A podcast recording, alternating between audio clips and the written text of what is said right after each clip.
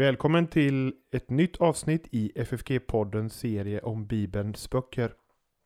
Jag heter Jakob Appell och samtalar med FFG-lärare om vad det är de olika bibelböckerna, vad de förmedlar.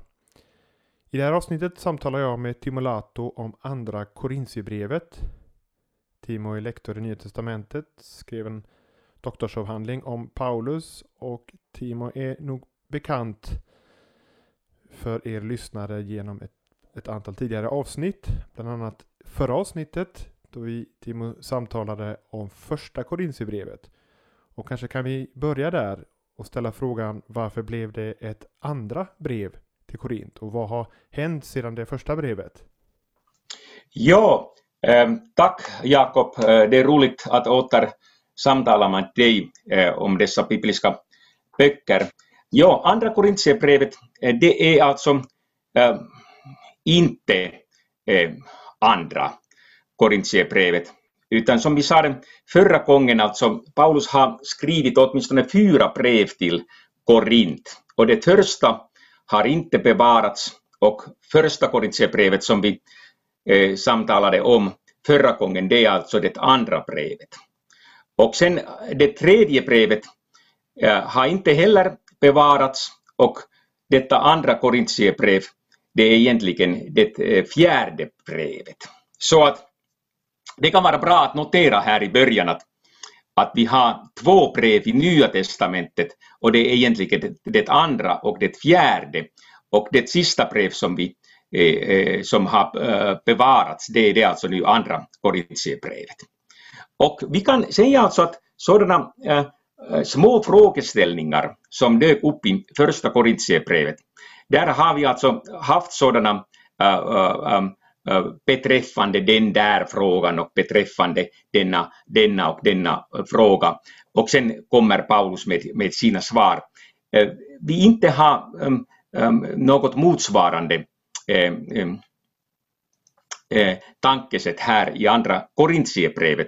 Och det tycks vara så att dessa särskilda frågeställningar, Paulus har gett sitt svar på dem och, och eh, jag tror att, att församlingsmedlemmarna har varit i hög grad nöjda med Paulus svar och Ehm, på det viset är många eh, av dessa problem lösta i, i, i Korint.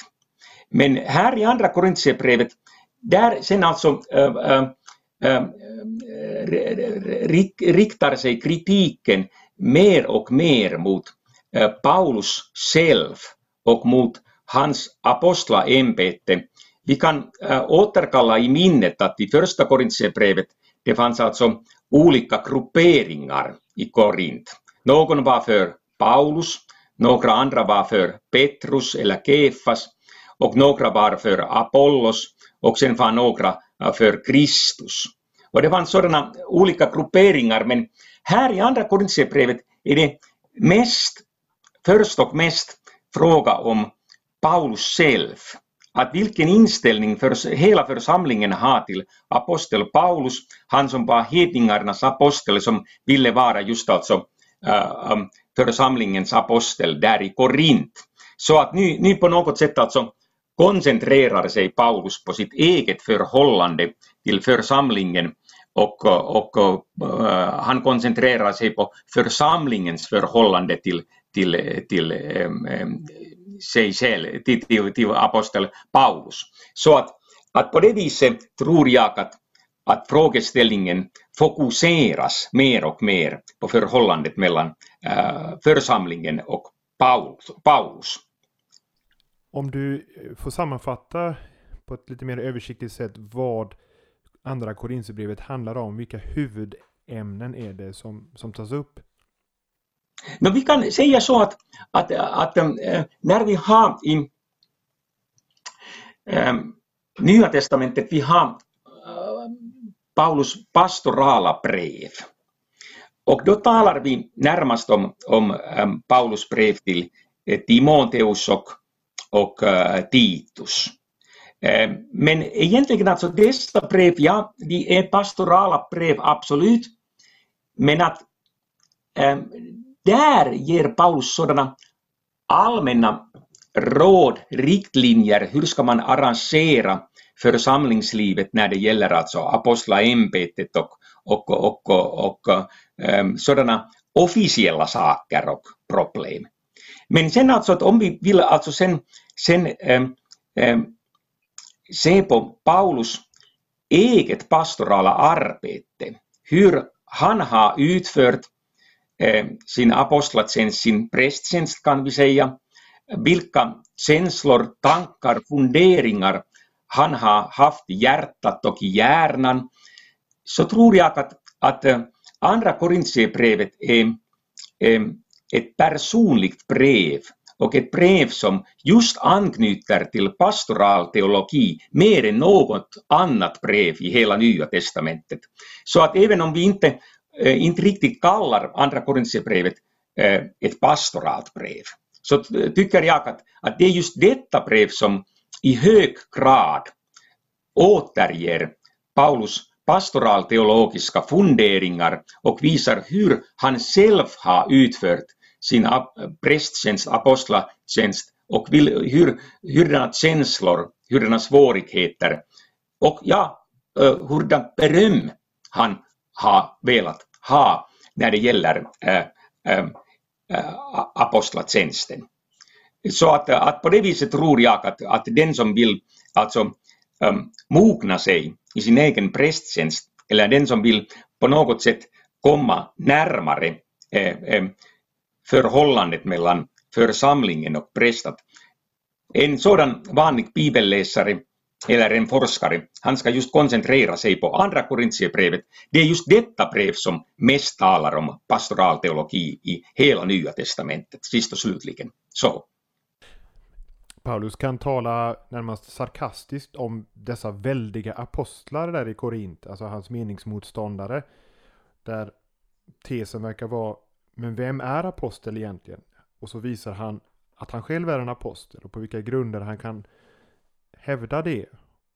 Också till hjälp för församlingen att ta emot honom som en Herrens apostel. Varför skulle du ändå säga att det här är en så viktig sak för honom att han lägger ett, en så stor del av det här brevet för att motivera eller försvara eller hävda sitt eget apostolat, apostolat gentemot dessa väldiga apostlar, hans meningsmotståndare. Ja, det som du säger, det, det är faktiskt alltså äh, eh, eh, jätteutmärkande för hela brevet och kanske äh, äh, får vi återkalla i minnet det som vi sade förra gången när det gäller första Korintierbrevet att, att vi, vi har också här i andra Korintierbrevet en likadan struktur som går ut på att skriva ett brev som börjar med, en, med ett tema. Sen övergår Paulus till ett annat tema för att sen komma tillbaka till detta första tema. Och som du redan sa det, så Eh, har vi, andra har vi i andra Korintierbrevet eh, denna stora frågeställning. Vad, är, eh, vad står ett apostlaämbete för och hur Paulus utför sitt apostlaämbete och eh, hur församlingen reagerar eh, eh, sen när det gäller förhållandet med Paulus, till Paulus. Ehm, och ehm, vi kan säga alltså att, att ehm, där i början av brevet, vi har först naturligtvis en, en sådan hälsning där i början och vi kan säga att det är kapitel 1 och verserna 1 till 11. Det är sådana hälsningar och, och en, en kort inledning. Men sen börjar alltså Paulus försvara sin kallelse och sitt apostlaämbete och det börjar redan alltså i kapitel 1, vers 12 och fortsätter ända till kapitel 7, vers 16.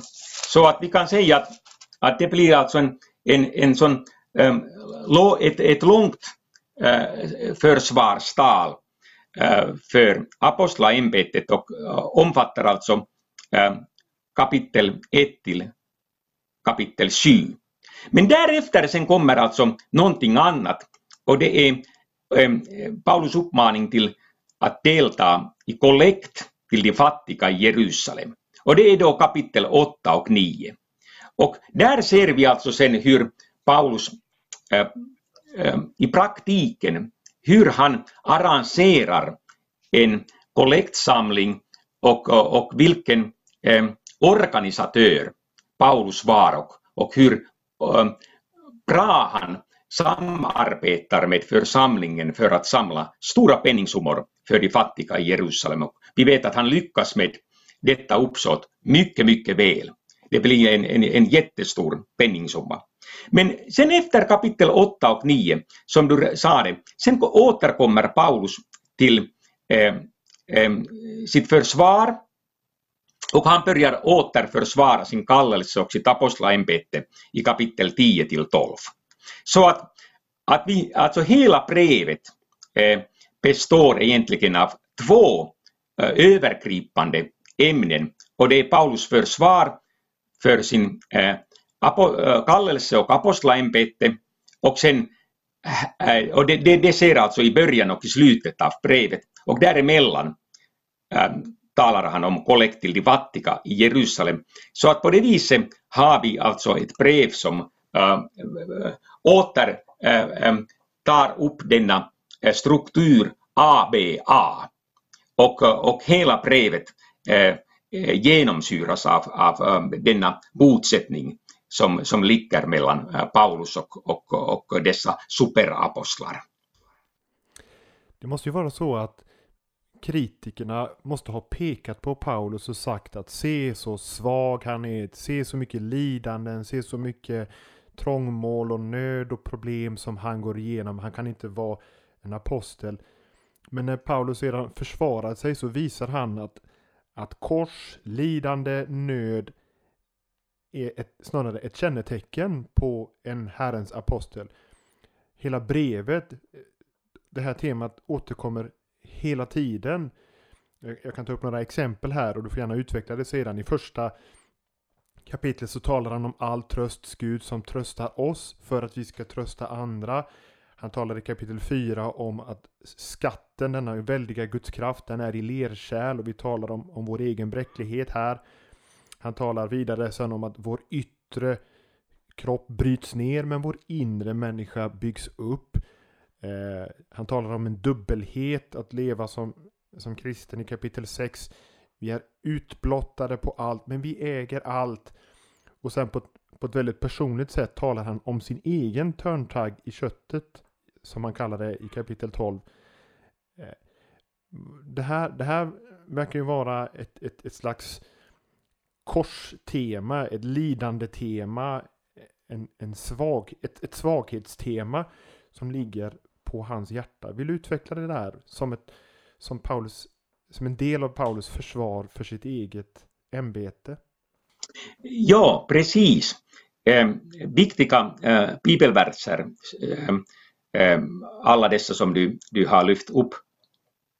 Eh, när Paulus eh, presenterar sig själv som Herrens apostel och när han sen alltså eh, betraktar sig själv, eh, sig själv som, som apostel äh, och är, är på det viset alltså bland dessa stora andliga ledare. Så uppstår naturligtvis vissa förväntningar hos åhörare, hos församlingsmedlemmar och när man sen alltså utgår ifrån att, att du, är inte, Eh, du representerar inte bara konungen, eh, Sveriges konung, Eh, eller, eller ehm, ehm, någon president eller, eller, eller någon ehm, världslig maktledare. Utan du representerar eh, konungarnas konung och herrarnas herre. Och eh, du, du representerar den som styr hela världen. Så uppstår naturligtvis vissa förväntningar och man tänker att alright, om du verkligen är en sådan här man, Om du verkligen äh, gör anspråk på att vara äh, en sådan äh, apostel, då ska du naturligtvis ha en oerhört stor auktoritet.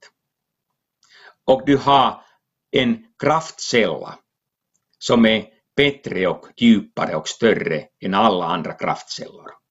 Och du har alltså en styrka som äh, visar sig i olika äh, kraftgärningar och mirakel. Och äh, då har man alltså sådana förväntningar att, att Herrens apostel är liksom en, en, en superhero, liksom en, en, en Stålmannen eh, eller, eller eh, mm, mm, någon, eh, någon hjälte. Men när sen församlingsmedlemmarna i Korint möter Paulus, när de läser hans brev och, och vad han har gjort och, och, och, och hurdant livsöde han har haft, så märker de att nej men, Paulus är allt annat än det här. Eh, han är svag, som du sa det. Eh, han saknar eh, världslig makt. Han tycks inte ha någon auktoritet på samma sätt som många andra. Han blir förföljd. Han är svag i sitt innersta. Han har problem med församlingsmedlemmar. Det är svårt för honom att, att vinna åhörarens välvilja och så vidare. Och sen börjar man alltså dra sina slutsatser att en sådan man med dessa egenskaper, med sådana svagheter, med ett sådant livsöde, nej, det kan inte vara sant att han är Herrens apostel. Och sen, alltså, sen kommer alltså andra äh, apostlar, dessa så kallade superapostlar, till Korint och, och de tycks ha allt det som Paulus saknar. Och då uppstår alltså frågan att hur Paulus kan påstå att han är Herrens apostel när hans eh, liv eh, är fullt av eh, svagheter och eh, problem. Men då försöker Paulus alltså visa att men det är just det som Gud gör. Tänk på Kristus. Vad har Kristus gjort? Jo, han blev hela världens frälsare. På vilket sätt? kanske på samma sätt som ähm, äh, romerska kejsare, så att, äh, att äh, han äger denna äh, världsliga makt och, och han äh, underkuvar hela världen äh, och så vidare.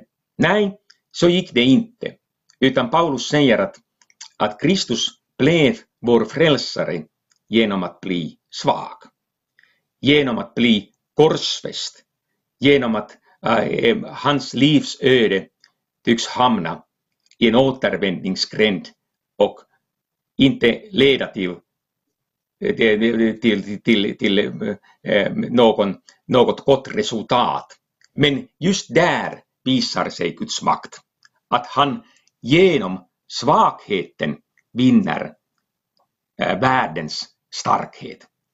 Och sen tillämpar Paulus Kristi exempel och Kristi livsöde på sin egen kallelse och säger att just därför att han representerar Kristus så gör Gud på samma sätt med honom, på samma sätt som han gjorde med Kristus. Så att också Paulus måste lida, han måste leva i svaghet för att Guds starkhet skulle eh, bli synlig genom honom. Och han är bara, som du sa det, en lerkär, eh, en ler, eh, alltså en, en, ett, ett, ett svag, svagt hjälpmedel i Guds hand. Och ehm, så att, att var och en förstår att själva kraften inte kommer från Paulus utan från Gud själv. Och det är alltså oerhört svårt för församlingsmedlemmarna i Korint att fatta och förstå. Och jag tror att vi har lite samma problem idag. Att vi väntar att, att just sådana andliga ledare, de måste vara sådana superheroes. Eh, eh, de måste vara hjältar, mäktiga eh, stålmän, eh, men inte vanliga personer eh, som har svagheter, som måste kämpa med sina egna synder och laster. Det är inte sådana ledare som församlingsmedlemmar är ute efter. Det här måste ju också vara tillämpbart för varje enskild kristen, även om Paulus talar om sig själv och sitt apostelämbete. Så finns ju här mycket matnyttigt eh, för varje enskild kristen, särskilt för de som får, får lida och som får kämpa med både det ena och det andra. Jag tänkte på det så här att, att om, om, om någon tänkte sig att Gud välsignar med med, med ett gott liv, med framgång, med rikedom och ett mänskligt sett ett gott liv. Då är det kanske inte till andra Korintierbrevet man går för att få bekräftelse på det utan tvärtom. Man, man kanske blir chockad över, över dess avsaknad. Skulle du vilja utveckla något av det här med vad vi brukar kalla för en korsets teologi gentemot framgångsteologi eller härlighetsteologi? Ja, alltså äh, en äh, stark kritisk underton mot kristendom har alltid varit att där projicerar de kristna det som vi människor vi vill ha, att vi projicerar det till eh, Gud och, och till den andliga världen och sen eh, letar efter Eh, det som vi vill ha.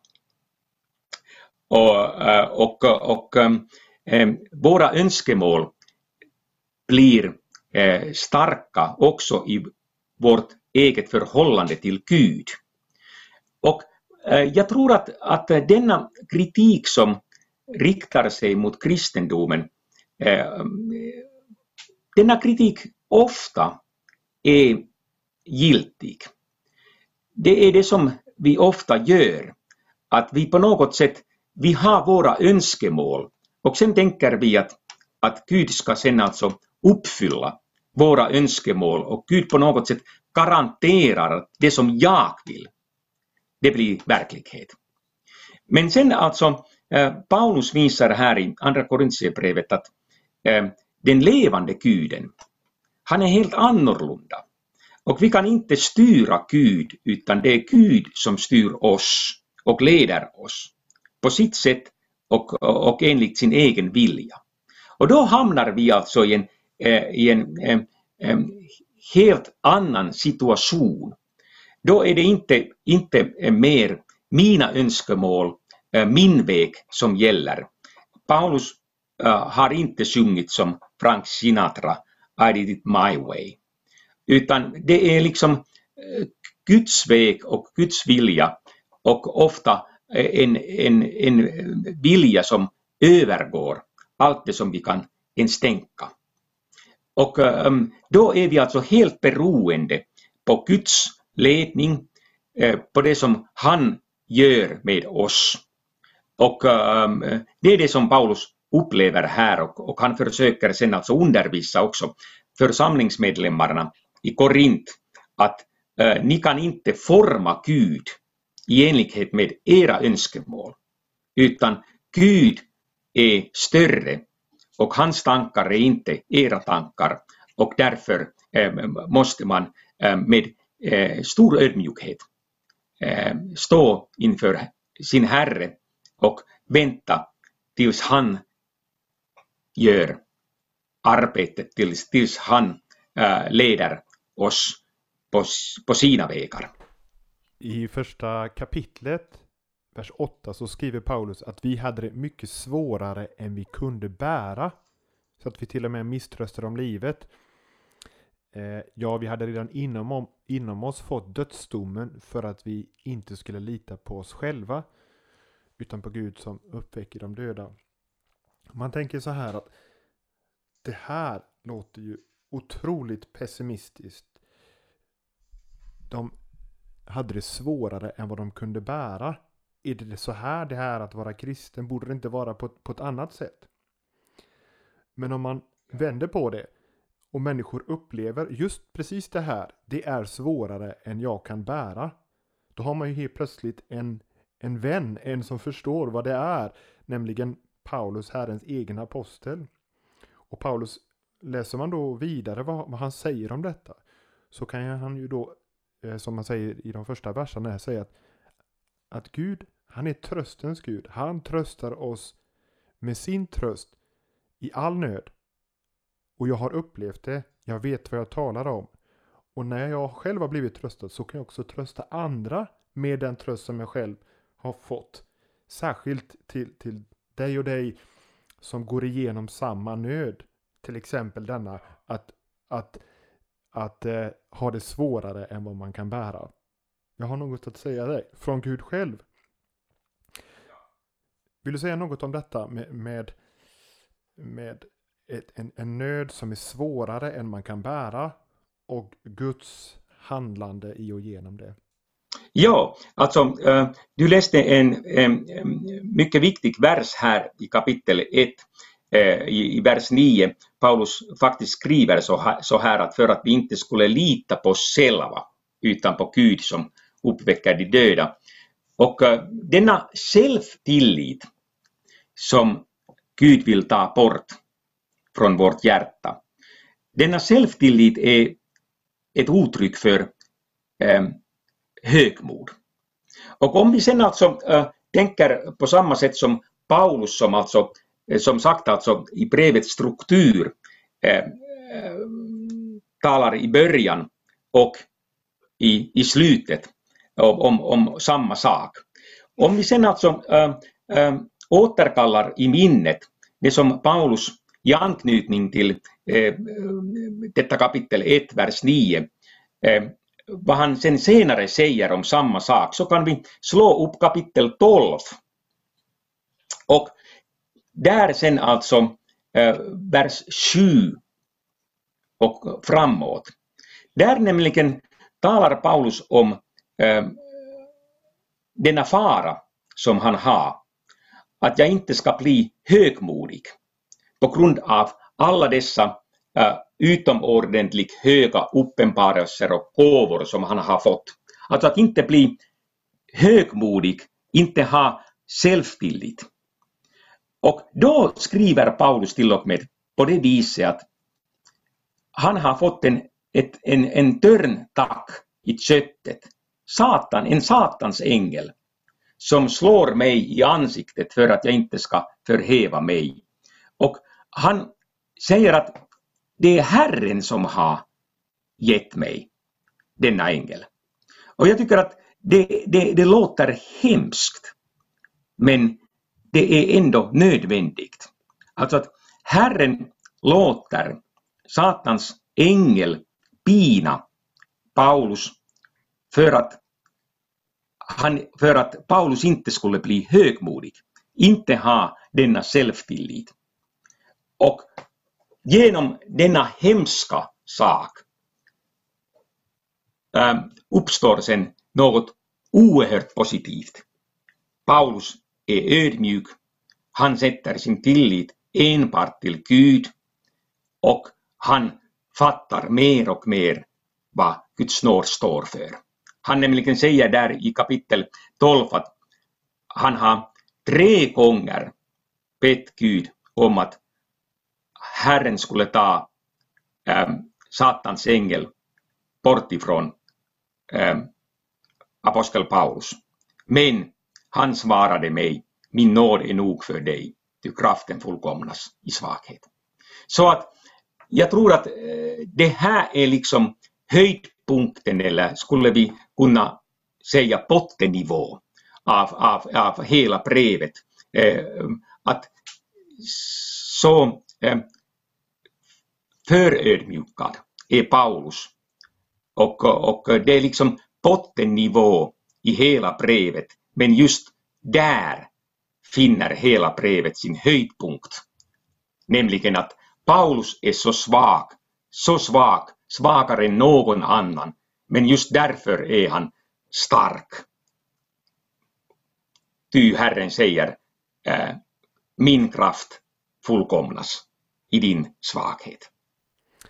Det verkar som att eh, Paulus här utvecklar utförligt det här att det som vi upplever som man kallar för, för själens mörka natt, det får man gå in i, det ger Gud för att man där i mörkret ska se ett ljus som alltid är där, men som lyser desto starkare och klarare när det är desto mörkare runt omkring.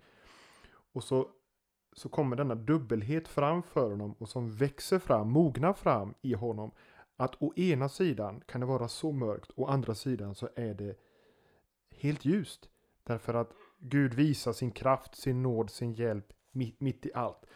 Och jag tänkte om du vill utveckla något av det här med den här dubbelheten som Paulus på, på ett ganska finurligt sätt eller vackert sätt utvecklar. Jag läser här till exempel i, i kapitel 4 eh, vers 7 där han talar om skatten i lerkärr för att kraften ska vara Guds och inte vår. Vi är på alla sätt trängda men inte utan utväg. Rådvilla men inte rådlösa. Förföljda men inte övergivna. Nedslagna men inte utslagna. Och, och som att det, temati den tematiken inte var tillräckligt utförligt beskriven här så kommer han tillbaka till det i kapitel 6. Det här att han säger i vers 9 eh, Vi är misskända men ändå erkända. Vi är döende men lever. Vi är tuktade men inte till döds. Vi är bedrövade men alltid glada. Vi är fattiga men gör många rika. Vi är utblottade på allt men äger allt vad är det? Det här låter som ett, som ett, ett mysterium eller en, en, hemlighet som inte är alldeles lätt att, att se. Men man kanske kan erfara det när man väl är där. Vill du säga något om den här dubbelheten? I detta äh, brev eh, ser vi faktiskt alltså egentligen två eh, nivåer. Det finns alltså sådana yttre förhållanden situationer som är svåra men sen Gud hjälper igenom dem och visar vägen framåt och sen Paulus äh, får denna tröst och, och, och glädje när Herren leder genom svårigheter till eh, ett gott resultat och, och, och framåt. Och, och, och dessa bibelverser som du nu tog upp. Eh, dessa verser handlar, eh, mest handlar om, om sådana yttre förhållanden och situationer. Sen skulle jag tillägga alltså denna andra nivå som vi redan har talat om, nämligen det här att sen har vi alltså Paulus som bekänner i all öppenhet sina egna synder. Att faran är att jag blir högmodig att jag inte sätter min tillit till Gud. Och vi får alltså en inblick i hans hjärta. Och äm, där har vi sen denna dubbelhet att, att Paulus blir förödmjukad och han, Gud tar bort högmod genom att förödmjuka honom via Satans ängel. Och jag tror just alltså att, att denna nivå kan vara oerhört svårt att fatta på det viset att, att äm, världens människor ofta säger att det här är dubbelmoral. Paulus talar mot högmod i sina brev ofta. Men nu, nu visar det sig att han själv har denna frestelse. Att han själv hela tiden är på vägen till att bli högmodig. Och då kan alltså världens människor säga, men, men det här är ju dubbelmoral. Du predikar mot högmod, men du har själv samma problem. Och då märker vi att världens människor har oerhört svårt att fatta det här att en kristen människa är på samma gång syndare och rättfärdig. Men det är inte bara världens människor som har svårt med denna paulinska tanke, utan också vi kristna. Som sagt alltså, eh, församlingsmedlemmarna i Korint hade jättesvårt att tro att en så högvärdig eh, man som Paulus, att Herrens apostel i sitt eget innersta är så pinad och frestad av Satan att, eh, att uh, han måste leva i denna spänning.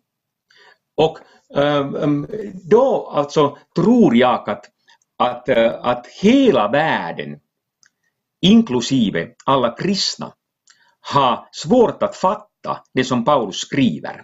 Världen tänker att det här är dubbelmoral. Sen de kristna eh, på ett eh, naivt sätt tycker att det här är inte sant i mitt liv utan om jag äh, nu äh, står i Herrens tjänst så kommer Herren att äh, utveckla många goda sidor hos mig och jag blir en, en mycket bra kristen människa.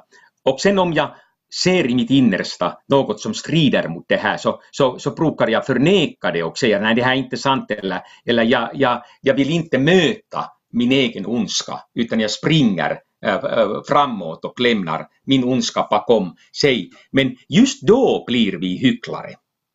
Just då äh, blir vi sådana fariseer som försöker äh, putsa det yttre. Men Eh, inte ser eh, det inre. Och Paulus var alltså en före detta farisé och han visste att, att det var hans tidigare liv men nu vågar han se sin egen ondska. Och, och då blir det alltså eh, en läxa som vi måste gång på gång läsa på nytt. Och vi blir aldrig färdiga med denna läxa. Och jag tror att att här har vi på något sätt eh, svårigheten i hela brevet. Att är det här dubbelmoral? Är det här alltså en sådan andlig eh, eh eh, eh, eh, eh, nivå som vi, som vi kan eller borde lämna bakom oss? Eh, nej, utan det här är en andlig verklighet som Paulus lever i och, och vi kan inte eh, inbilla oss att det skulle bli bättre i vårt fall. Om vi får skifta spår här lite grann till det vi nämnde förut om insamlingen till, till Jerusalem. Och du sa också att det verkar ha blivit en lyckosam insamling som avhjälpte nöden i Jerusalem. Eh, kan du kort nämna något om vad, vad är det för en nöd som, som man hjälps åt för att avhjälpa i de andra församlingarna?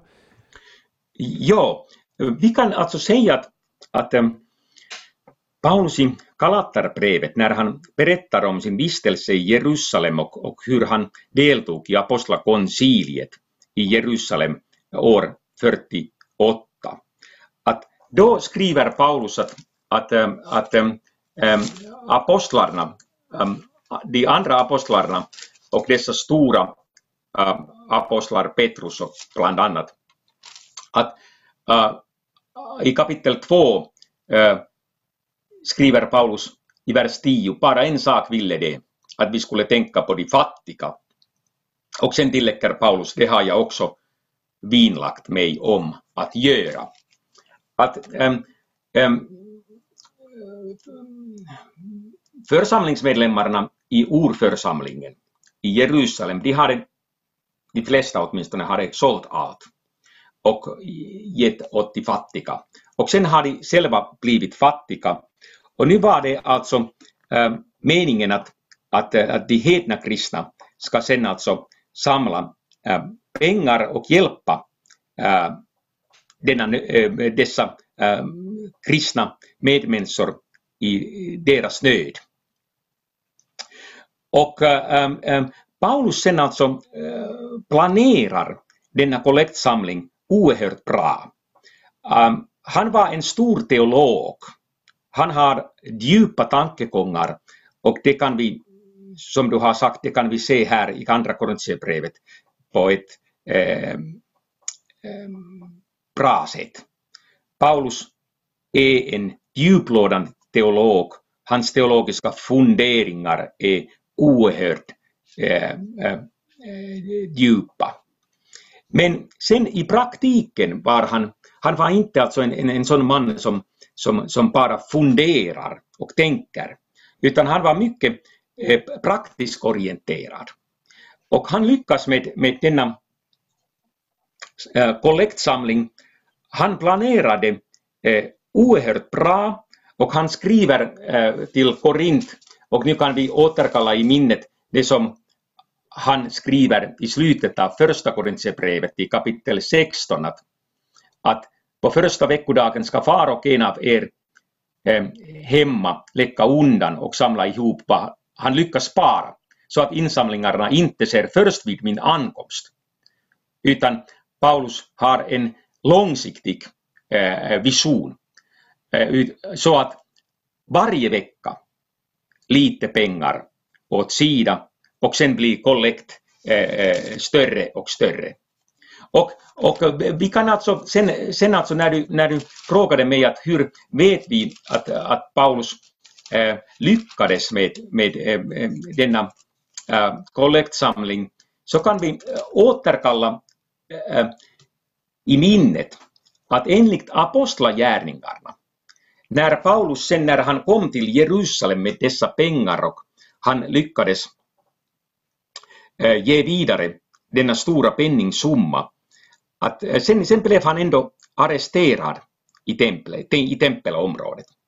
Och sen i slutet av kapitel 24 berättas det att äh, Felix, äh, som var äh, då, då för tiden ledare för, över Jerusalem och, och Judén, Judéns område, att han fängslade Paulus. Och sen berättar Lukas något märkligt i kapitel 24, vers 26 i Apostlagärningarna. Samtidigt hoppades Felix att Paulus skulle erbjuda honom pengar. Därför lät han ofta hämta honom och samtalade med honom. Vi kan alltså eh, bara fråga oss själva, hur så? Hur kan Felix hoppas. Eh, hur hoppades han eh, att Paulus skulle erbjuda honom pengar? Vad är orsaken till det här? Han visste att Paulus var en fattig man. Han hade ingenting med sig. Men antagligen ser vi här indirekt att till och med Felix hade hört att Paulus kom till Jerusalem och genom honom fick urförsamlingen i Jerusalem en oerhört stor penningsumma. Och han visste alltså att, att Paulus på något sätt har i sina händer Guds församling överallt i romarriket. Och om jag nu fängslar honom, om han måste stanna kvar i fängelset, då blir det sannolikt så att Paulus kan samla en stor penningsumma åter och ge mig som motor. Och sen kan jag befria Paulus om jag får lika mycket pengar. Så att, att, att jag tror att vi inte kan förklara Felix förhållningssätt, inte på något annat sätt än genom det här att han hade hört eh, hur Paulus lyckades med kollektinsamling, att han kan verkligen samla pengar och sen började Felix tänka, men tänk om han samlar pengar också för mig och till mig. Vill du också ge några generella tankegångar om, eh, om givande, om en slags givandets teologi och praxis för kristna utifrån andra Korintierbrevet? Ja, det, det, det är sådana äh, praktiska saker att, att, att ähm, ähm, ge ofta. Ähm, kanske mindre penningsummor men ge, ge ofta. Och då blir det stora summor. Sen kan vi också, alltså, när vi läser Romarbrevet, vi har också äh, talat om, om, om eh, Romarbrevets teologi äh, ehm, i ett tidigare skede, vi kan där se att sen Paulus inte bara ville ge pengar, utan han lyckades kombinera ett teologiskt budskap med dessa pengar. Nämligen när vi läser i kapitel 15 äh, eh, ja, i, i Romarbrevet att, äh, att äh, Paulus vill att församlingsmedlemmar i Rom att de ber för honom och för hans resa till Jerusalem och han skriver i kapitel 15, vers 31 Be att jag blir räddad från dem i Judeen som inte tror och att den hjälp, nämligen denna kollekt, den hjälp jag har med mig till Jerusalem blir väl mottagen av de heliga. Nu alltså, problemet var det som Paulus skrev i Galatien, eh, i Galaterbrevet. Att eh, eh, vissa församlingsmedlemmar var strängare än Paulus. Och de ville inte acceptera de hedna kristna som fullkomliga medlemmar i, i, i Guds egendomsfolk om de inte håller sig till den mosaiska lagen. Och Paulus sa det sen ehm, att det, det, är inte möjligt att äh, äh, hålla sig till, till den mosaiska lagen äh, när det gäller hedningar. Och ehm, då fanns det en spänning. Vissa kristna där i Jerusalem ville inte acceptera de hedna kristna. Men Paulusen är, är listig i god mening. Han är, är, är listig som en orm, men vit som en vacker duva. Och han tänker på det viset att nu ska jag komma med pengar och, och dessa fattiga i Jerusalem, de lever i nöd. Och jag kommer till dem med mina pengar och jag säger till dem att, att det här är en gåva från era bröder. De har hört att ni är hungriga. Ni lider av brist och dess svåra tider här i Jerusalem. De älskar er. De vill hjälpa er. Och här har ni en enorm penningsumma. Varsågoda. Och då, om dessa fattiga tar emot dessa pengar som en hälsning från de hedna kristna, då i praktiken medger de att jo, vi tar emot dessa pengar och dessa pengar kommer från de hedna kristna. Och när vi tar emot dessa pengar så accepterar vi att de är våra bröder och systrar. Och på det viset eh, kan Paulus alltså förknippa ett djupt teologiskt budskap med kollekten så att det inte bara pengar som han förmedlar utan han förmedlar eh, en kristen kärleksgåva som leder till att hela kyrkan bevaras som en enhetlig kyrka som sen alltså eh, är alltså en Kristi kyrka. Och jag tycker att det här är stort, att Paulus bedriver diakoni. Han hjälper de fattiga, men det är inte ehm, eh, eh, ett eh, självändamål, utan allt kretsar kring Kristus han som är, är, är kyrkans huvud. Allt kretsar kring eh, ett teologiskt budskap. Och, eh, och på det viset tror jag att, att Paulus var alltså en praktiskt orienterad man som med, eh, med en stor duktighet har samlat in pengar. Men inte bara det, utan han på samma gång var en djuplodande teolog och han kan kombinera ett teologiskt budskap med världsliga pengar. Och det är så stort och jag tycker att på något sätt, alltså Paulus är fantastiskt bra. Och, och han är liksom en förebild för mig att, att på det här viset måste jag också börja tänka. Och, och, och, och um, det här är alltså uh, ett sätt att bedriva diakoni som, ja det kan inte bli bättre. Att Paulus är superbra. Att att 10 poäng till, till, till, till honom. Det här avsnittet börjar komma mot sitt slut. Du har redan gett många värdefulla skäl till att eh, studera andra Korinthierbrevet. Men om du avslutningsvis fick säga något ytterligare om varför man verkligen ska läsa andra Korinthierbrevet. Vad skulle du säga då? Alltså, ehm, ja, ehm, det är en svår fråga. Men jag tror att, att, eh, att ehm, vi inte har något annat brev bland alla dessa paulinska brev som vi har i Nya Testamentet. Inte något annat brev som så mycket avslöjar Paulus inre liv, hans tankesätt, hans svårigheter, frestelser, eh, den synd som finns där i hans hjärta fortfarande och först och främst den nåd, denna överväldiga nåd som Paulus äh, får uppleva.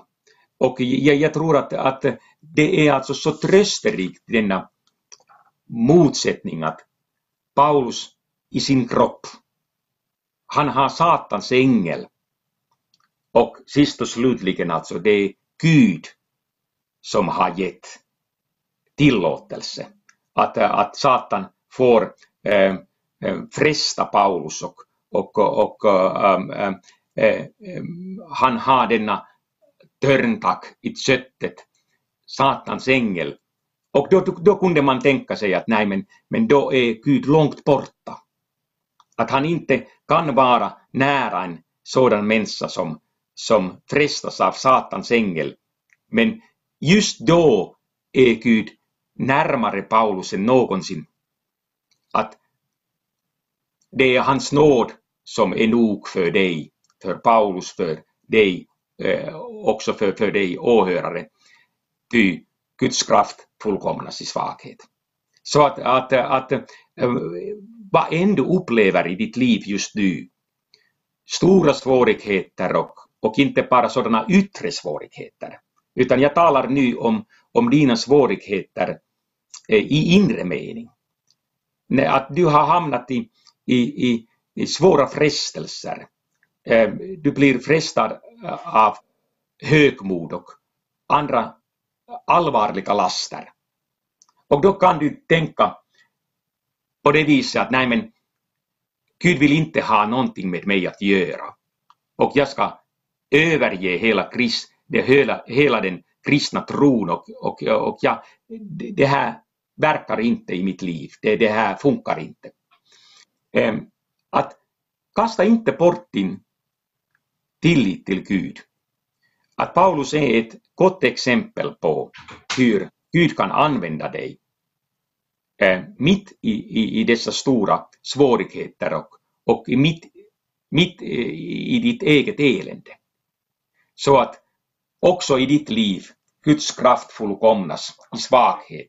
Och det är därför som Kristus har kommit och dött för dina synder och försonat dig med Gud. Det här är stort och det här är en läxa som vi aldrig blir färdiga med. Tack Timo och tack till dig som har lyssnat på det här avsnittet som nu har kommit till sitt slut. Och vi hoppas att den här introduktionen inspirerar dig till eget studium av Andra Korintierbrevet. Det finns mycket mer att upptäcka. I nästa avsnitt samtalar jag med Daniel Johansson om Galaterbrevet. Som har nämnts lite grann här. Ett brev som för övrigt kommer att betyda väldigt mycket för Martin Luther. Det här brevet har bara sex kapitel. Men är otroligt innehållsrikt om du frågar just Luther. Jag har ett exemplar av hans stora Galaterbrevskommentar som är på 600 sidor. Vill du stödja den här typen av genomgångar i FFG-podden så kan du göra det enkelt med hjälp av en swishgåva till nummer 123 100 8457. Fler resurser, inspelningar, artiklar och annat finns på vår hemsida www.ffg.se och det är fritt att använda. På hemsidan finns också information om våra kommande arrangemang. Välkommen!